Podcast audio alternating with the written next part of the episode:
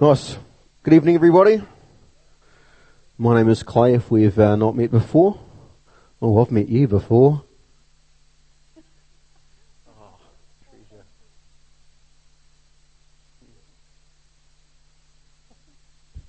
Right, sorry, you don't all get that. But Lillian is very, very special. Okay, um, we're going to try something a little different tonight. Um, we'll see how this works. Um, it is important um, that when we meet like this and someone gets up and talks at you for um, no more than forty minutes, and hopefully a lot less, that what you leave with is what God intended. And what you leave with is really what uh, God has placed on my heart and what I'm really trying to say. Because what often happens is that through for a various well, number of reasons, people can leave Uh, having a different idea to what the speaker was actually trying to say. And uh, then, like Chinese whispers, before you know it, uh, The Rock is preaching all kinds of interesting things. Uh, so uh, these times are actually really to bring clarity on, on what God is saying and what God is doing among us. So I want things to be clear. We want things to be clear. So um, if you've got questions, now is actually a good time to ask them. So if I say something which sounds crazy, it might be crazy, uh, or it might be that you didn't quite hear what I was trying to say, or maybe I didn't explain myself well. So here's what we're going to we're going to do tonight, and we'll see how this works. Who's got uh, a mobile telephone with them? Anyone? You've got one? Normally you'd be turning it off about now. Uh, but uh, no, um. I'd like you to keep them on, uh, and maybe maybe turn the volume off. But here's what I'd like you to do. Um, if you have a question, uh, throw it up, you bro. If you've, if you've got a question uh, about something I've just said or you're not sure about, I want you to fire that question, question to me in the form of a text message. Um, I... If it's close to English, that'll be helpful. Um, and that includes text English, which is not really English at all. So, uh, yeah, if you have a question, fire that in. And what, what I'd like to do is when we get, when we get to the end of this time is, uh, is have a look at some, um, maybe we could have a look at some of those questions and I could clarify a couple of things. And if, if, and maybe if I don't hit them now, we, I could like get back to you during the week and we could just clarify some things. But, um, Uh, I know this is mostly a monologue, uh, but I, we would like it to be more of a dialogue and for a chance just to push back and ask questions. Because the reality is we're trying to contend for truth here. Uh, and uh, I think in the discussion is where we're going to find really what that truth is. Um, I don't believe that I am the arbiter of truth in this place. That's for sure. Uh, and I, I want to be more and more open to hear from you and hear from God speaking through uh, through his church. Uh, but I've got the microphone now, so um, you can listen. But you can but you can text if you've got a question or anything else. Is that cool? Okay, so oh two one, eight one oh, four three six, that's Clay. Um, I will be turning my phone off at, what do you reckon, love? Nine o'clock? So uh, I won't be receiving any phone calls for anything else after that time. But, um, all right, let's get into it. I'll get some notes, that'll help. Right. And I'll start with prayer. Because, Lord, no one wants my wisdom. What do I know? But you know all. And we want, we want the mind of Christ, Lord, just to be revealed more and more tonight, Lord. We want your word, your plan. So I pray, Lord, that that's what would come through now. Give us ears to hear, Lord, in Jesus' name. Amen. Right. I have been in uh, full-time ministry for the better part of fourteen years now. And one influence that became increasingly pervasive as I continued to train in ministry and attend more and more uh, church leadership conferences was the growing impact of corporate management principles on church leadership strategy. Everything was about the strategy. You needed a mission statement, a vision statement, and a purpose statement. And they are all different, but correlated.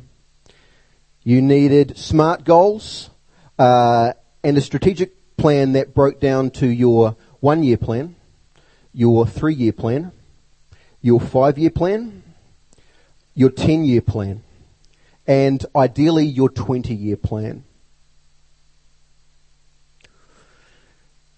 And all of this, of course, would present nicely on a flow chart. Different fonts for different levels. Everything was about strategy. To get anywhere, you needed to know where you were going.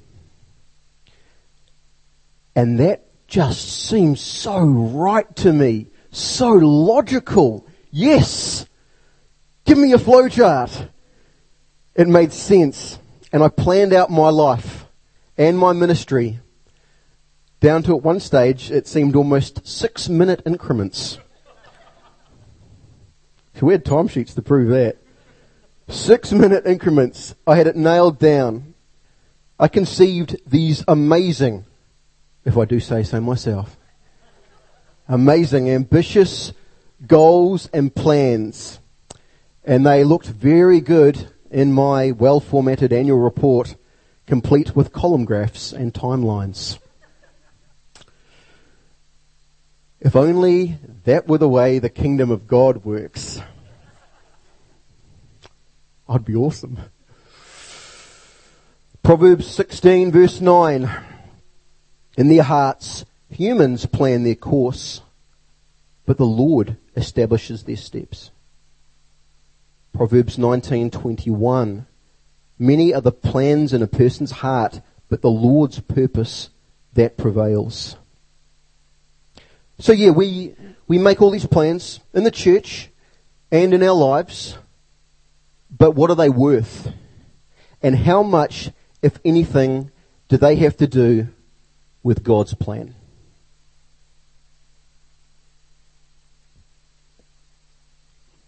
In Jeremiah twenty-nine eleven, a verse I'm sure we've heard many times, I know the plans I have for you, declares the Lord.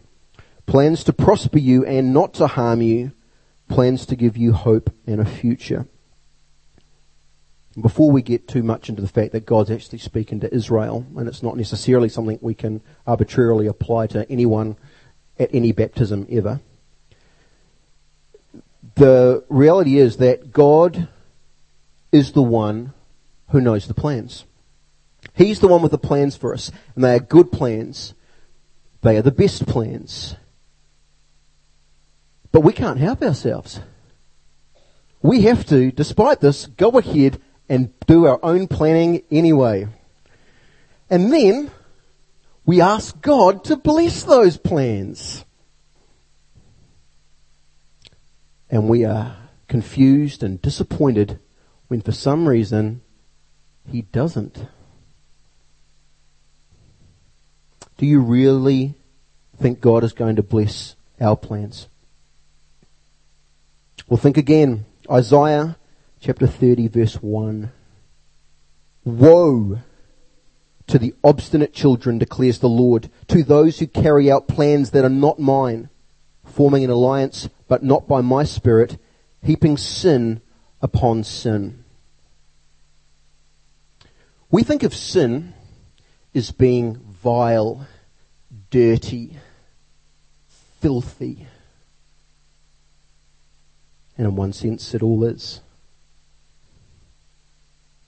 But the truth is, most of the sins that I guess a lot of us commit don't look that vile and dirty at all.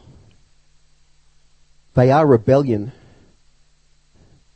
but they don't always look as filthy as we might think. You see, sin in its simplest definition is anything that is contrary to the will of God.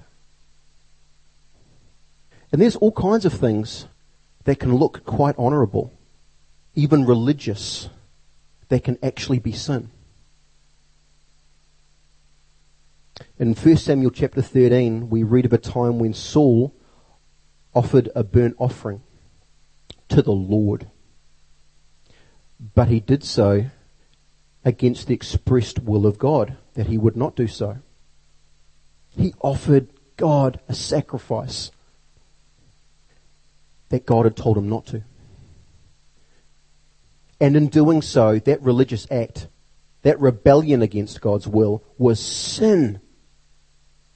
Saul is there churching it up, sinning the whole time.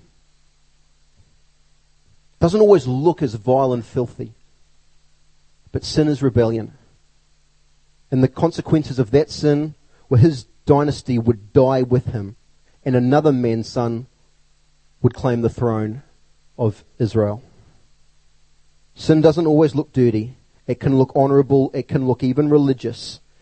But if it's contrary to God's will, it is sin, full stop. If our plans aren't God's plans, then we're planning a life that leads us away from His will and not towards it. But that's okay, because we don't need to make our own plans. God already has a plan for us and for His church. So we just need to seek Him. And that's exactly what Greg and the elders have been doing. They have been seeking the Lord. And the Lord has been revealing His heart and His will for our church. Or should I say, His church. Through sermons, life group discussions, and in face-to-face dialogue, God's plan is being shared with the church here, so that the Spirit can position us to become the people of God that we are called to be and fulfill the purposes He has planned for us. Now, we've been asking people all over the church, what are you hearing here at The Rock? What do you think God is doing? And where are you at with that? And to those kind of questions, we've been getting some mixed feedback, would be one way to put it. Some of that feedback is, see ya. Some other people like the idea of God building His church and shaping us into the likeness of Christ and the impact that that might have on the world around us. But they are hesitant to commit personally to the process because they don't know what the process is exactly. They don't know what it looks like. They would like to see some more details. A map would be nice, a strategic plan would be better, an instructional video would be perfect. And uh, I would be that kind of person. Other people are struggling with the idea of a new revelation because they aren't getting the revelation personally. And I'll just pause to say, if I come across as facetious, that's actually just my personality. And I apologize, I don't mean anything like that. But this idea of new revelation and God pouring out a new word, uh, because because people aren't receiving that for themselves. And this is certainly something that I struggled with for a couple of years here. Some people are thinking that it's okay for Greg to get the words and the vision, but what about me?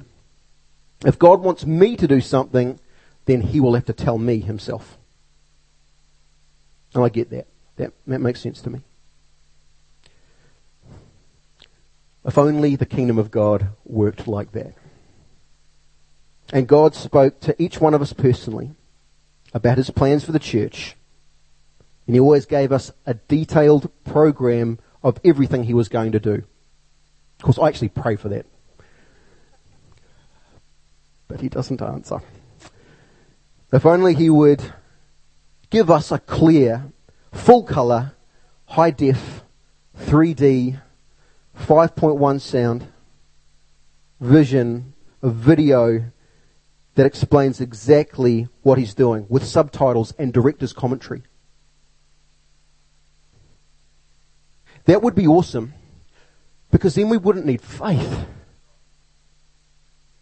Faith is hard. Faith is risky. Uh, Faith makes me anxious. So I'd like the video, please. But no, that is not, unfortunately, how the kingdom of God works. The kingdom of God doesn't work by committee. It's not a democracy. Uh, my opinion doesn't really matter. We don't take a vote on anything. We don't even get a referendum. That's not how the kingdom works. God speaks. God moves. And the prophetic and apostolic gifts He has blessed His church with discern His voice. They discern His movement. And then they lead the church into that. This is what Greg and the elders have been doing. That is what their role in the kingdom is here at The Rock. They hear, and then they lead the people into the next step of God's revealed plan. That's how the kingdom works. I've been in the church for twenty-three years now, and I spent twenty of those making my own plans, determining my own truth, and following my own path. And because of my unrepentant attitudes, I was never able to submit to the authority that God had raised up in His church. In the flesh, I have always struggled with authority. My earliest memories of school, I struggled with authority. With my father, with all authority figures, I rebelled against it, and I carried that attitude into the church. It was one part of myself that I did not surrender to God. And so I was always skeptical and cynical of leadership. And I would question leaders more than anyone else. What right do they have to tell me what to do or speak into my life or even say anything from the front? So I kind of set up my own church within myself. And I would determine what truth is. And I would do what I would want. I was never able to recognize the God-ordained and biblically expressed means by which God speaks to and leads His church. And so, unsubmitted to authority, not sitting under the apostolic and prophetic gifts, I did not have the humility to receive God's word from an anointed brother or sister. And so I didn't receive His prophetic word at all. Instead, I made it up for myself from my own interpretation of Scripture. And I made do with that. And somehow thought that I was growing. And I was growing in a knowledge that puffed me up.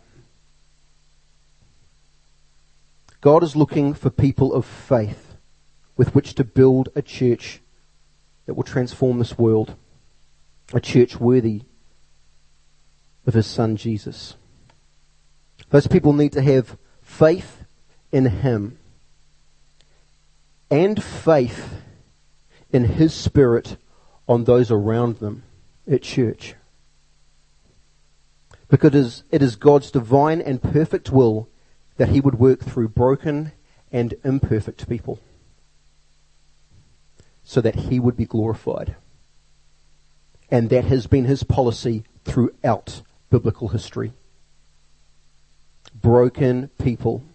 Every hero raised up in Scripture is raised up from brokenness for God's glory. So I don't follow Greg. I follow the God that is in Greg. The God that has called him, raised him up, and anointed him to lead this church apostolically. The God who speaks to him, who gives him words and visions. In the same way that He always has. Amos three seven. Surely the sovereign Lord does nothing without revealing His plan to His servants, the prophets. Now I've got a book that I love that is filled with the words of those prophets. And that word, I believe, is just as powerful and living now as the day it was written. But I believe that God has more to say. that would keep us aligned to his true plan. I don't believe God is bringing us any new theologies, any new doctrines, but I believe his prophetic word is alive because we keep straying from the truth of his scripture. So the prophetic word now, the apostolic leadership now, is about aligning us back to what was always there. If we'll listen. I am not a prophet. I am not an apostle. But those gifts are among us. And God is revealing his word and his way through those gifts. And if we have ears to hear and a humble heart to receive, well, God can speak to us too. And he is patiently persevering to do that. In Numbers thirteen, we read the story of twelve spies who were sent to explore Canaan, the promised land, and bring back a report to the Israelites. Of those twelve, ten saw without faith.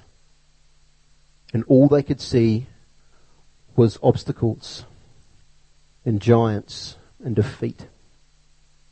Only two saw with faith. Only two saw the blessing that God had for them and believed that God would lead them on and give them victory. It was the voice of the ten without faith that was the loudest. And those ten led the people into revolt against Moses and against God. And as a result of that rebellion, that entire generation died in the desert. They never saw the promise. They never got to claim it and receive it for themselves. Because they listened to the faithless instead of following the leader God had appointed, instead of receiving word with faith.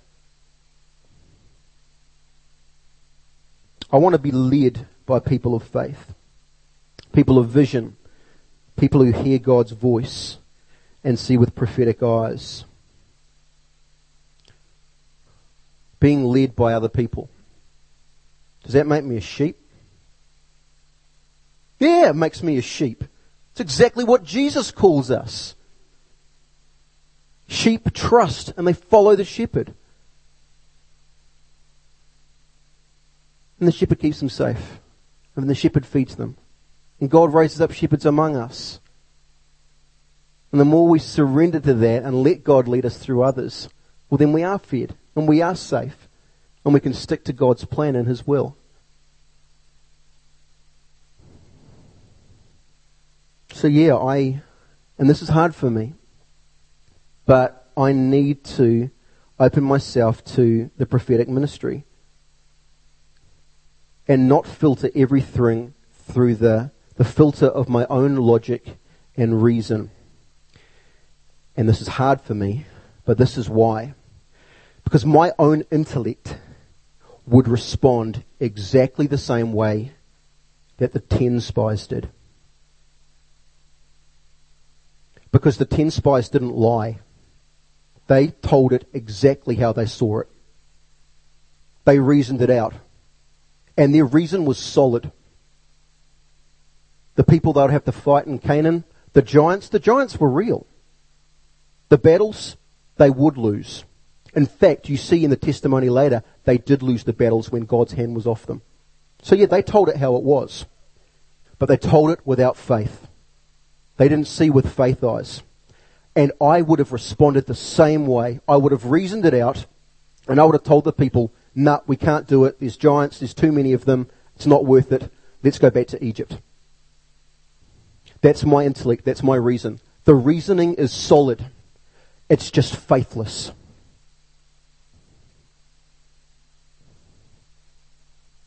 I need something which is greater than my own intellect. And I've got to believe that the truth God has is greater than what I can figure out for myself.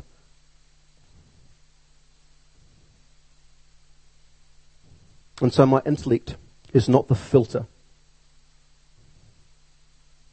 Does that mean that my faith is mindless? It is not. God said we were to love him with all our heart and all our mind, all our soul and all our strength. He has given us an intellect, but not to rule us.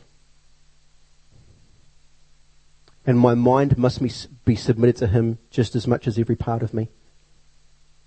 I need to respond with faith first, and then let him renew my mind and see the truth then.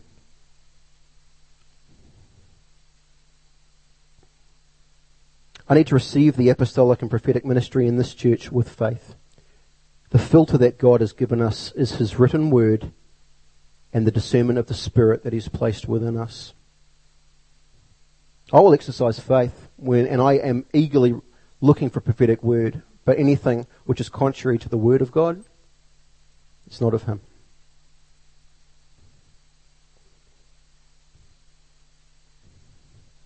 When you see and you hear without faith, you fear and you run. We are called to have faith and to follow, whether we know where we're going or what it looks like or not. And as it turns out, the destination, the place where God is leading us, isn't even a place at all. It's a person. God is leading us into a deeper, deeper revelation and experience of himself. Father, Son, and Holy Spirit. The more of him we know, the more we will be transformed into his likeness. And a church transformed into the likeness of Christ is the only church that can do any good in this world. Hebrews twelve, verses one to two says, "Therefore, since we are surrounded by such a great cloud of witnesses, let us throw off everything that hinders and the sin that so easily entangles, and let us run with perseverance the race marked out for us, fixing our eyes on Jesus, the pioneer and perfecter of faith." The goal that we are striving for is not this room packed to the rafters several times a week. It's not a hundred hands raised in an altar call. It's not the coffers overflowing with tithes. It's not citywide programs. It's not a promotion at work either. It's not a bigger house or a newer car or a batch. It's not a degree. It's not the goal. The goal is him. We fix our eyes on him. We walk daily, step by step, closer to him. And along the way, God will guide our path. And he will make of us what he will. Joseph didn't plan to be the ruler of Egypt. Moses didn't plan to be the leader of Israel. David didn't plan to be king. Esther didn't plan to save the Jews. Peter didn't plan to lead the church. Paul didn't plan to take the gospel to the world. This was not their idea. In fact, what they had in mind for themselves, as far as we know, was the exact opposite.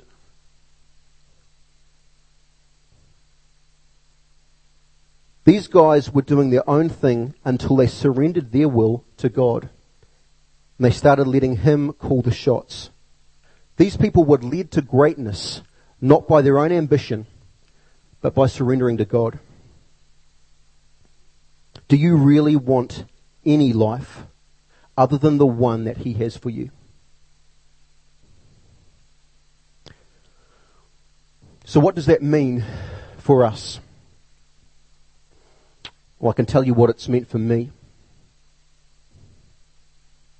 This understanding and the journey so far over the last two years at this church, when I've, I think my eyes have really started to come open, has meant, it's meant me submitting to spiritual authority.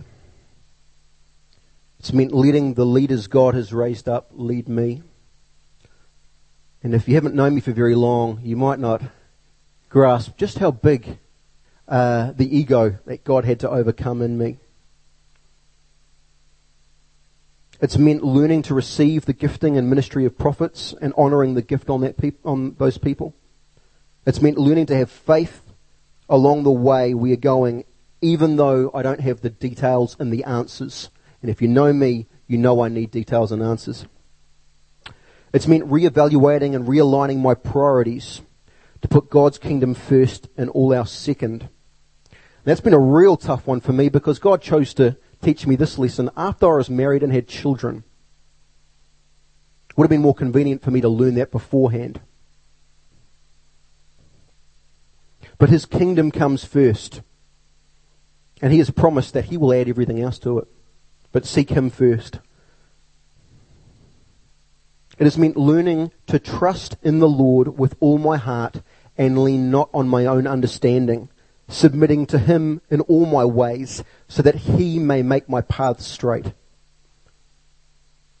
And that path, it turns out, is straight to him. And that is what this journey has meant for me so far. He's my goal. He is the goal of this church. That is what he's calling us to. The ambition that he's looking to nurture in me, foster in me, ignite in me, is a passionate desire for more of him. And everything else is just, it will be what it will be. He will take care of what needs to happen. I commit myself to him. I let him guide my path. And then I see what he does with me. Anything that I conceive of myself will be a poor shadow of what his reality is. So that's that's what the journey has meant for me so far. And I imagine for a lot of us here tonight, it probably means something like that too. So my challenge to you tonight, as it is to myself every day, is to let go of this world. Let go of your plans, your ambitions, and to seek him. To let him lead you where he would. And let him lead you through the people that he would ordain. I am not there yet. This is something I'm still working through, but I find the more I give in, give in to him on this, the more he does in me and through me. And I'm seeing the fruit already. So yeah, like most things in faith, it is one day at a time, one step at a time. But the prize is priceless. It's him. An intimacy, a relationship with him that you can't even conceive of. And who knows what he will do with you along the way.